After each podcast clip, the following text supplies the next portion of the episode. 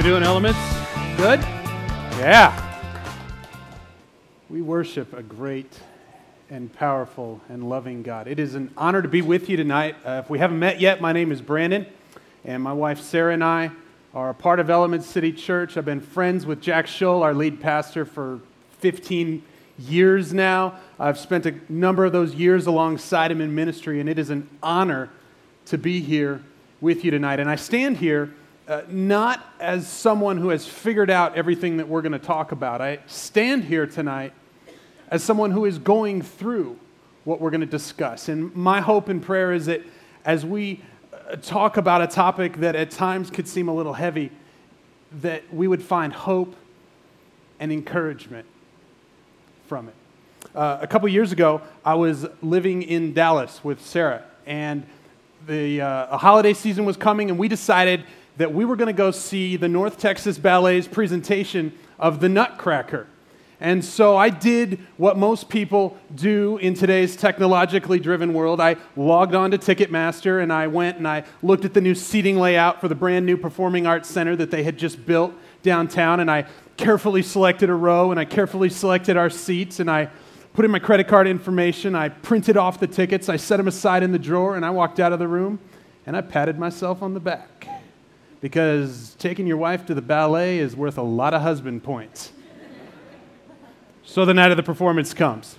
And we're in the elevator. We get dressed up. We're going to go out to dinner at a nice restaurant beforehand. And we're going down the elevator, and I'm folding up the tickets to put them inside my sport coat.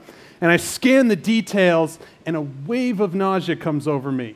And by the time we get to the ground floor, I've pulled it out, and now I'm angry. And I can feel the color rising up in my neck because somehow I have managed to purchase tickets for the 2 p.m. show, not the 8 p.m. show. Negative husband points. Okay? So, I don't know if you know this. When you look at tickets, there's usually a lot of fine print somewhere on the back. I don't usually read the fine print. There's not usually a reason to read it. On this occasion, I read the fine print. And one of the things it said very clearly in bold in about four point font was absolutely no refunds and exchanges. Now, at this point, it wouldn't have mattered anyway because the show was sold out. So even if I would have gone down there and begged them to let me have a ticket, there wouldn't have been any tickets for me to have.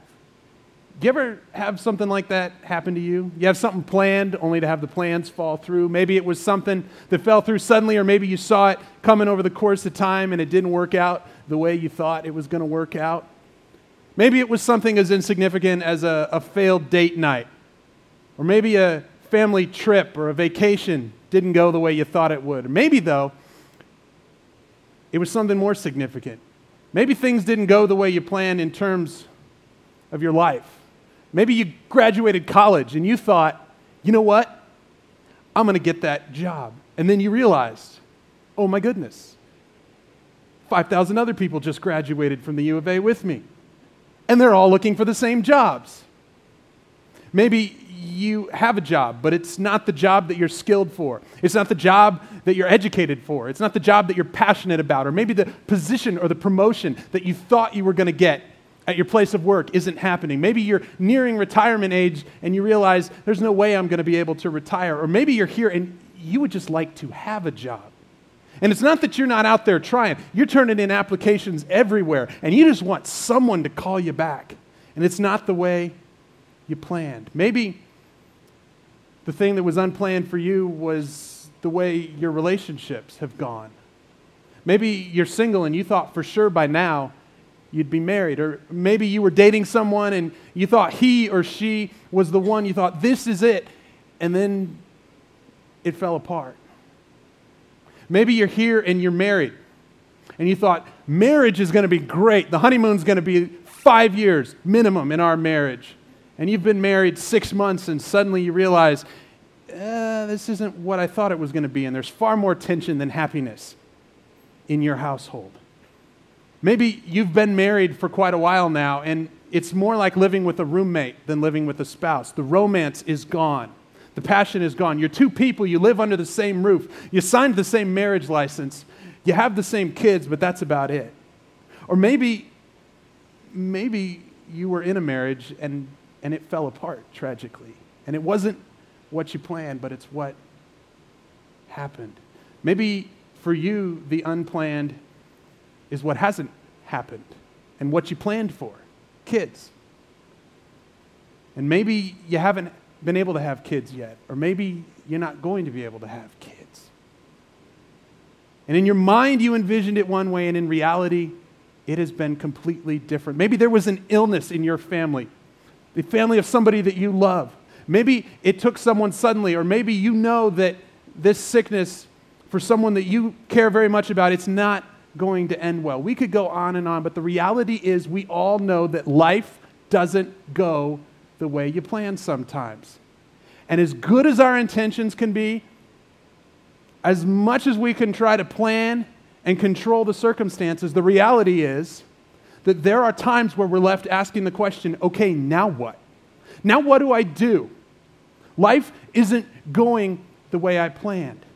What am I going to do in those moments? How do I begin to face that? And you know, for most of us, we typically respond to circumstances like the ones I just described in one of three ways or some combination of these. And this is true whether you have been a Christian your whole life or whether you're kind of new to this whole Jesus thing and you're just starting your journey, or maybe you're here and you're not even a Christian. And man, we're glad you're here. But typically, when we face unplanned circumstances, we do one of three things. The first thing we do is we blame God. We say, God, how could you allow that to happen to me? God, why would you allow my marriage to fall apart? God, why wouldn't you allow us to be parents? God, why is my kid rebellious? God, why can't I just get a job? I'm trying so hard, I'm doing everything. And we blame God for the circumstances in which we find ourselves. Another response that we often have is that we doubt God. Suddenly, as the darkness creeps in, as the despair creeps in, we go, you know, I'm just not so sure that God really loves me that much. Maybe I, I did something to upset him. Maybe he's not very happy with me right now. Maybe that skill or that calling that I thought he had for my life isn't really what he had for me. And we doubt God. And then sometimes, sometimes we quit on God. We say, you know what? That's it. I've had it. We take our relationship with God, we put it on our shelf next to our Bibles, and we let them collect dust. And in some cases, it means we just take God out of the equation. He's not a part of our everyday lives anymore. We don't think about him. It's not that we go off and we go into wild living, but we just say, you know what? I just, if that's what it's going to be like, God, if you're not going to come through for me, then I'm just going to go ahead and, yeah, you know, I just, I'm not going to have anything to do with you. I'm certainly not going to pursue a relationship with you. Others of us, though, when things don't go the way we planned, we say, you know what? If that's the way it's going to be, if that's how God's going to treat me, I'm just going to go full on into rebellion. I'm going to live the way I want to live. I'm going to take matters into my own hands. If I can't uh, get married, then I'll just find someone and we'll just live together. And it could go on and on and on until one day we wake up and we realize I've completely written God out of my life. And they wonder maybe, maybe that was a mistake. And for some of you, that's your story. For some of you, you're here and you're just now coming back, or you're here tonight and you're not even sure that you're ready to come back. You're not even sure that you want to have a relationship with God. And that's okay. We want to be a church for people just like you. We want to be a safe place where you can ask questions, where you can deal with the doubts, where you can talk about the fact that, you know what? I think God ripped me off. I think I got the raw end of the deal. We want to be a church for people like that because all of us, all of us at some point in our lives are going to face unplanned circumstances. Things are not going to go the way we planned. And in that moment, we will have to answer the question okay, now what? For many of us, that's a question that we are going to have to wrestle to the ground more than once in our lives. And chances are that we will be tempted to blame God. We will be tempted to doubt God. We will be tempted to quit on God. I know when I think about my experiences, a little over 10 years ago, I struggled with a severe depression. And during that time, I did all of those things. I blamed God. I doubted God. And for a season of my life, in some sense, I quit on God. I just said, you know what? That's enough. I don't want anything to do with you right now, God. And if we were to go around the room tonight, chances are that every one of us in here who has faced unplanned circumstances, that our story would have one or all of those components to it. Because it's a story of human history. It's been this way since the beginning of time. And tonight, we're going to dive in and we're going to look at a story because thankfully, Jesus offers us another option. And it's not an option that promises to fix everything, it's not an option that guarantees a happy ending, but it is one that enables us to make it through the unplanned moments in life and not just to survive through them, but to actually grow through them. It is a response that invites us into a deeper, more intimate relationship with our Heavenly Father. And we're going to see this in Matthew chapter 11. If you have your Bibles, you can go ahead and turn there, or you take your tablet, smartphone, navigate there. And we're going to look at a story of a guy who found himself in a situation that he never planned to be in. And it's probably not a situation that any of us will find ourselves in. At least, hopefully, none of us find ourselves in this situation. And what we're going to discover is that Jesus offers, in the way he responds to this guy, Jesus offers us an alternative to the blame and the doubt and giving up on our relationship with God and saying, you know what? I'm done.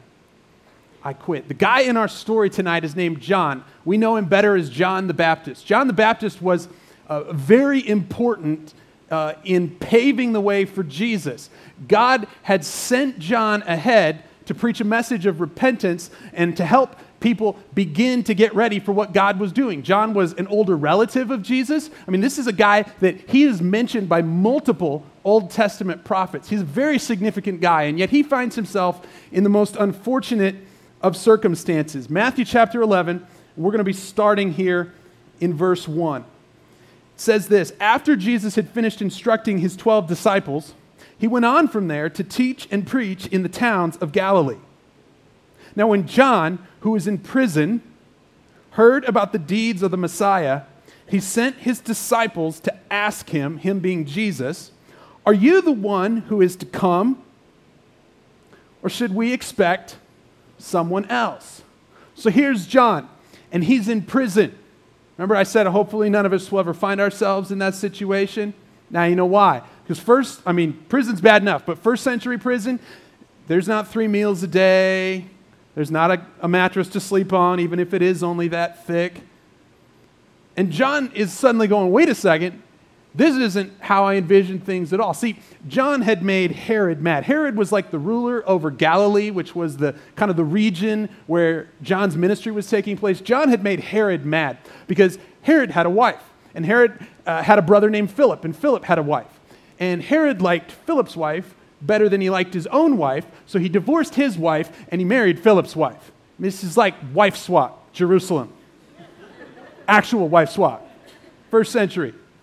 And so here's John, and he's preaching his message of repentance. And what John would do is, John would preach at the Jordan River, and then he would baptize people eh, as a symbol of their desire to, to wash away their old way of living and to turn towards God and to prepare themselves for what God was going to do through Jesus. And no one, not even Herod, who had the power to imprison John, not even he was exempt from John's message of repentance. So John is doing the right thing. He's calling Herod out for his adultery, and Herod throws him in jail for it.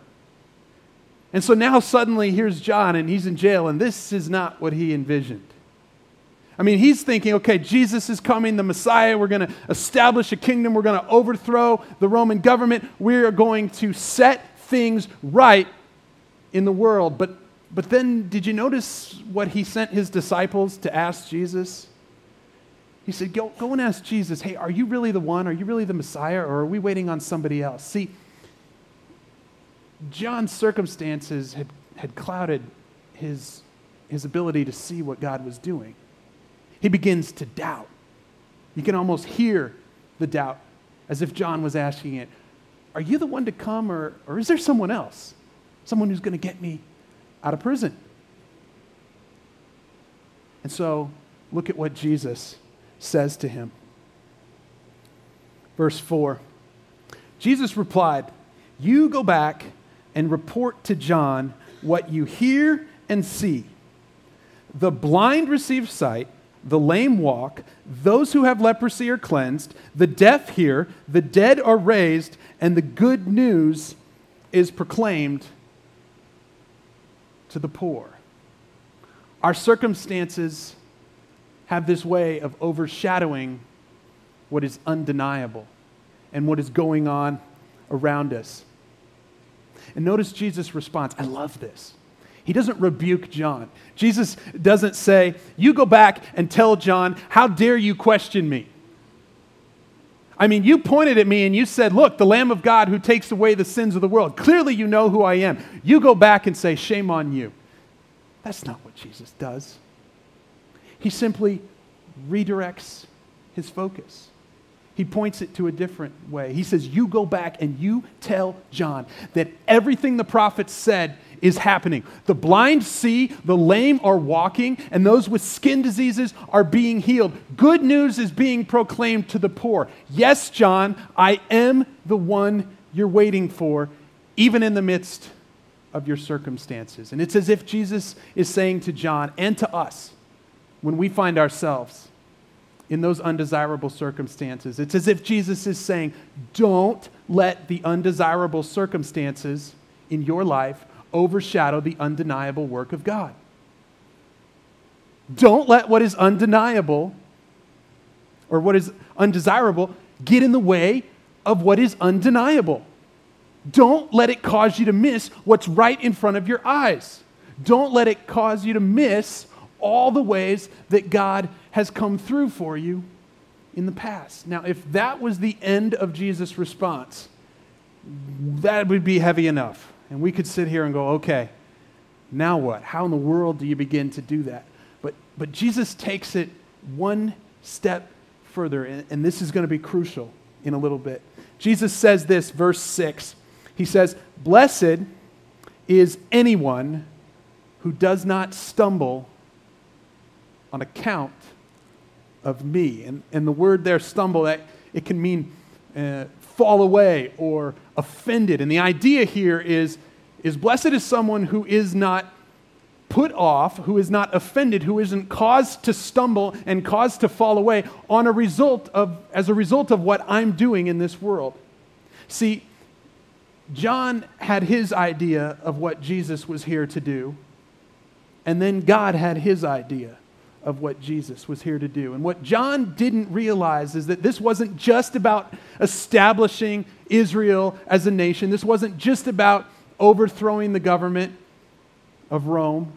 That this was about something much bigger. This was about God reaching down into the pages of human history and offering his one and only Son as a Savior for a broken and sinful world. This was about God offering a way for everyone to have a right relationship with Him.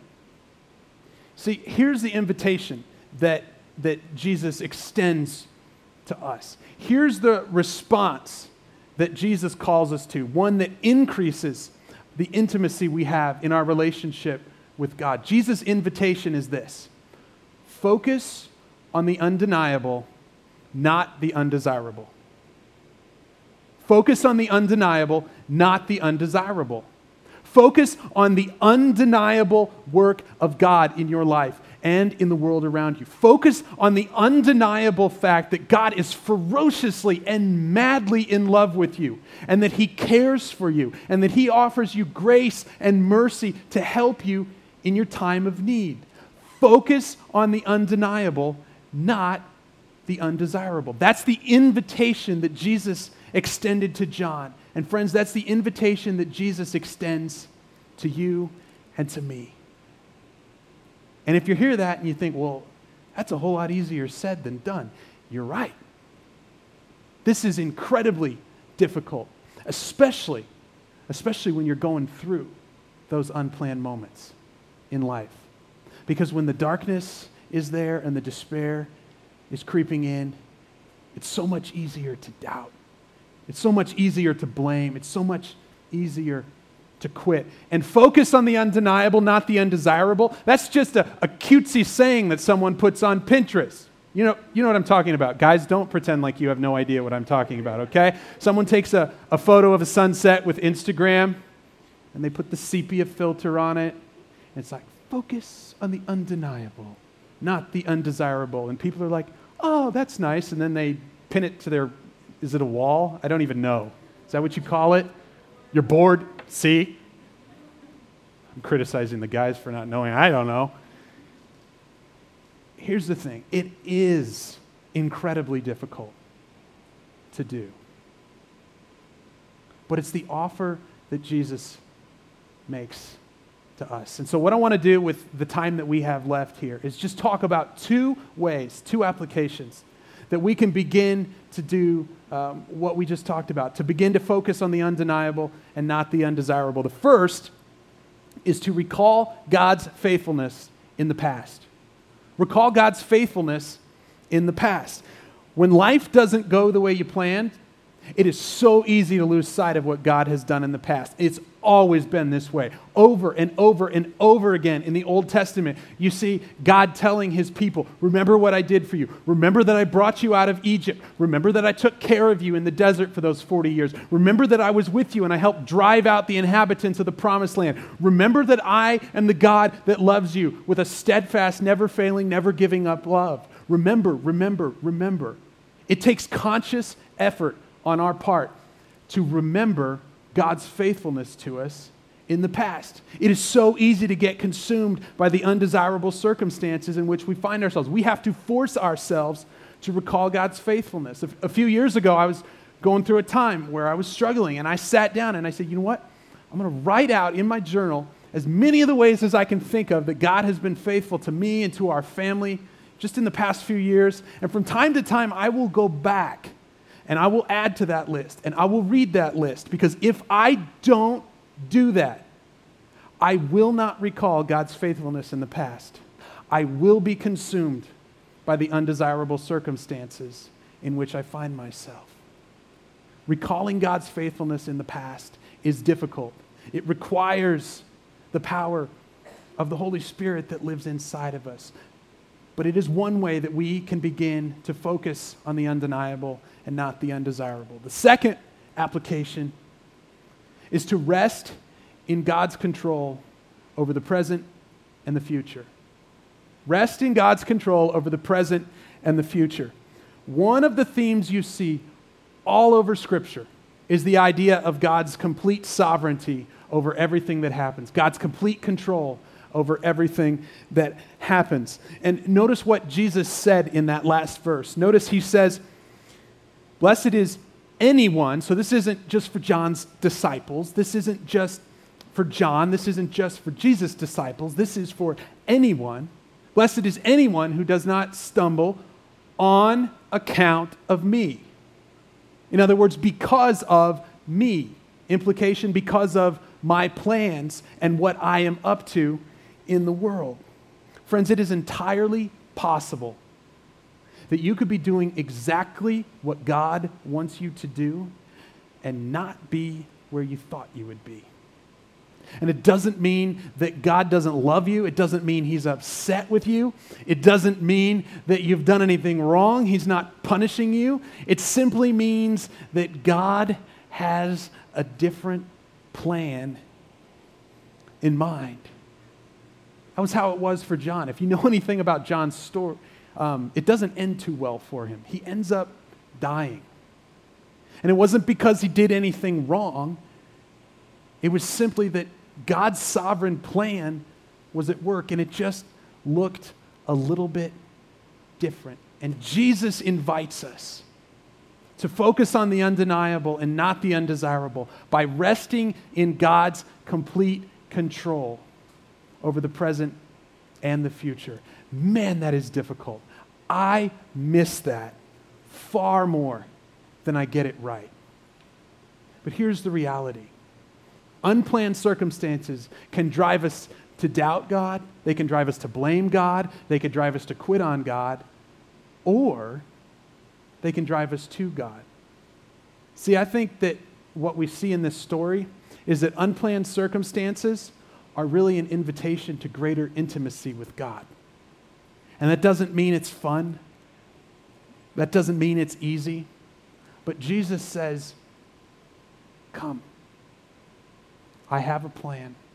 Rest in me. I've got it under control. So let me ask you what is that area in your life where things haven't gone as planned? Um, for me, in all honesty, it's my job. My job is so far outside of my skills and my passion and my education and my background that when I go to bed tonight, I will feel physically anxious over having to get up and go to work the next five days because it is not what I want to be doing. And I don't believe it's ultimately what God has called me to do, but it's where I'm at right now. And believe me, I miss this way more than I get it right it is so hard for me to focus on the undeniable and to not get caught up in the undesirable circumstances. But Jesus has invited me and he's invited you to a different response.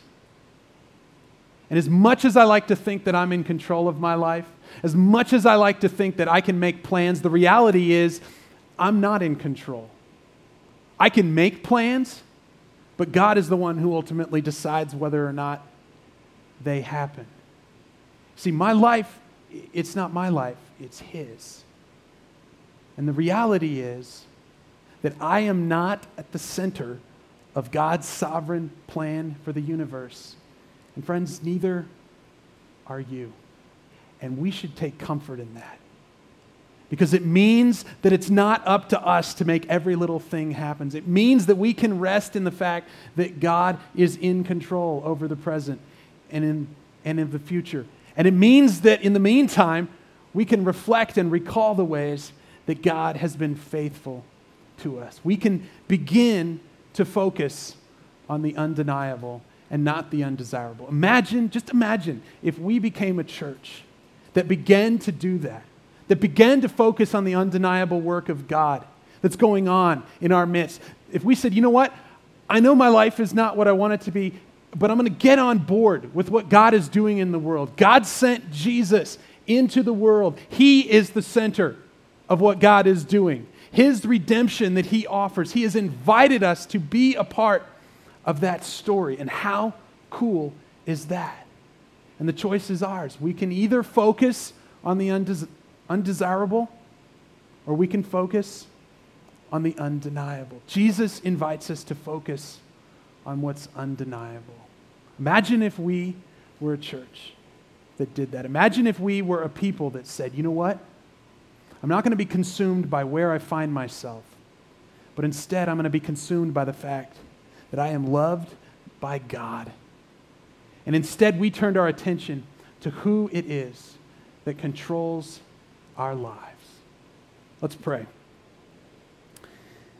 And as we pray here uh, and transition back into a, a, time of worship and communion, um, just wanted to let you know that if, if you'd like to, to just pray with someone afterwards, there'll be uh, several of us over to your right, my left, and um, you're welcome to stop by. You don't, you don't have to um, tell us your whole story or anything. You can just say, hey, I just, I just need you to pray for me, and we can do that, and we'd be happy to, to do that. Father, we thank you that you invite us to know you in a deeper, more intimate way, even in the midst of our trials, even in the midst of those situations that we never planned to be in. Father, I pray for the man or the woman here tonight, and, and this could land in so many different places. I pray that you would just give us the strength by your Holy Spirit to focus on the undeniable fact that you love us and that you care for us and that you do provide grace and mercy to help us in our time of need. And Father, as we partake of communion in just a moment, we remember your son's sacrifice on our behalf. And we remember the fact that that provides us the offer not only of the forgiveness of our sins, but it provides us with hope. Hope that one day, regardless of what we're facing, um, that every tear will be wiped away from our eyes. Father, we love you And it's in Jesus' precious name that we pray. Amen.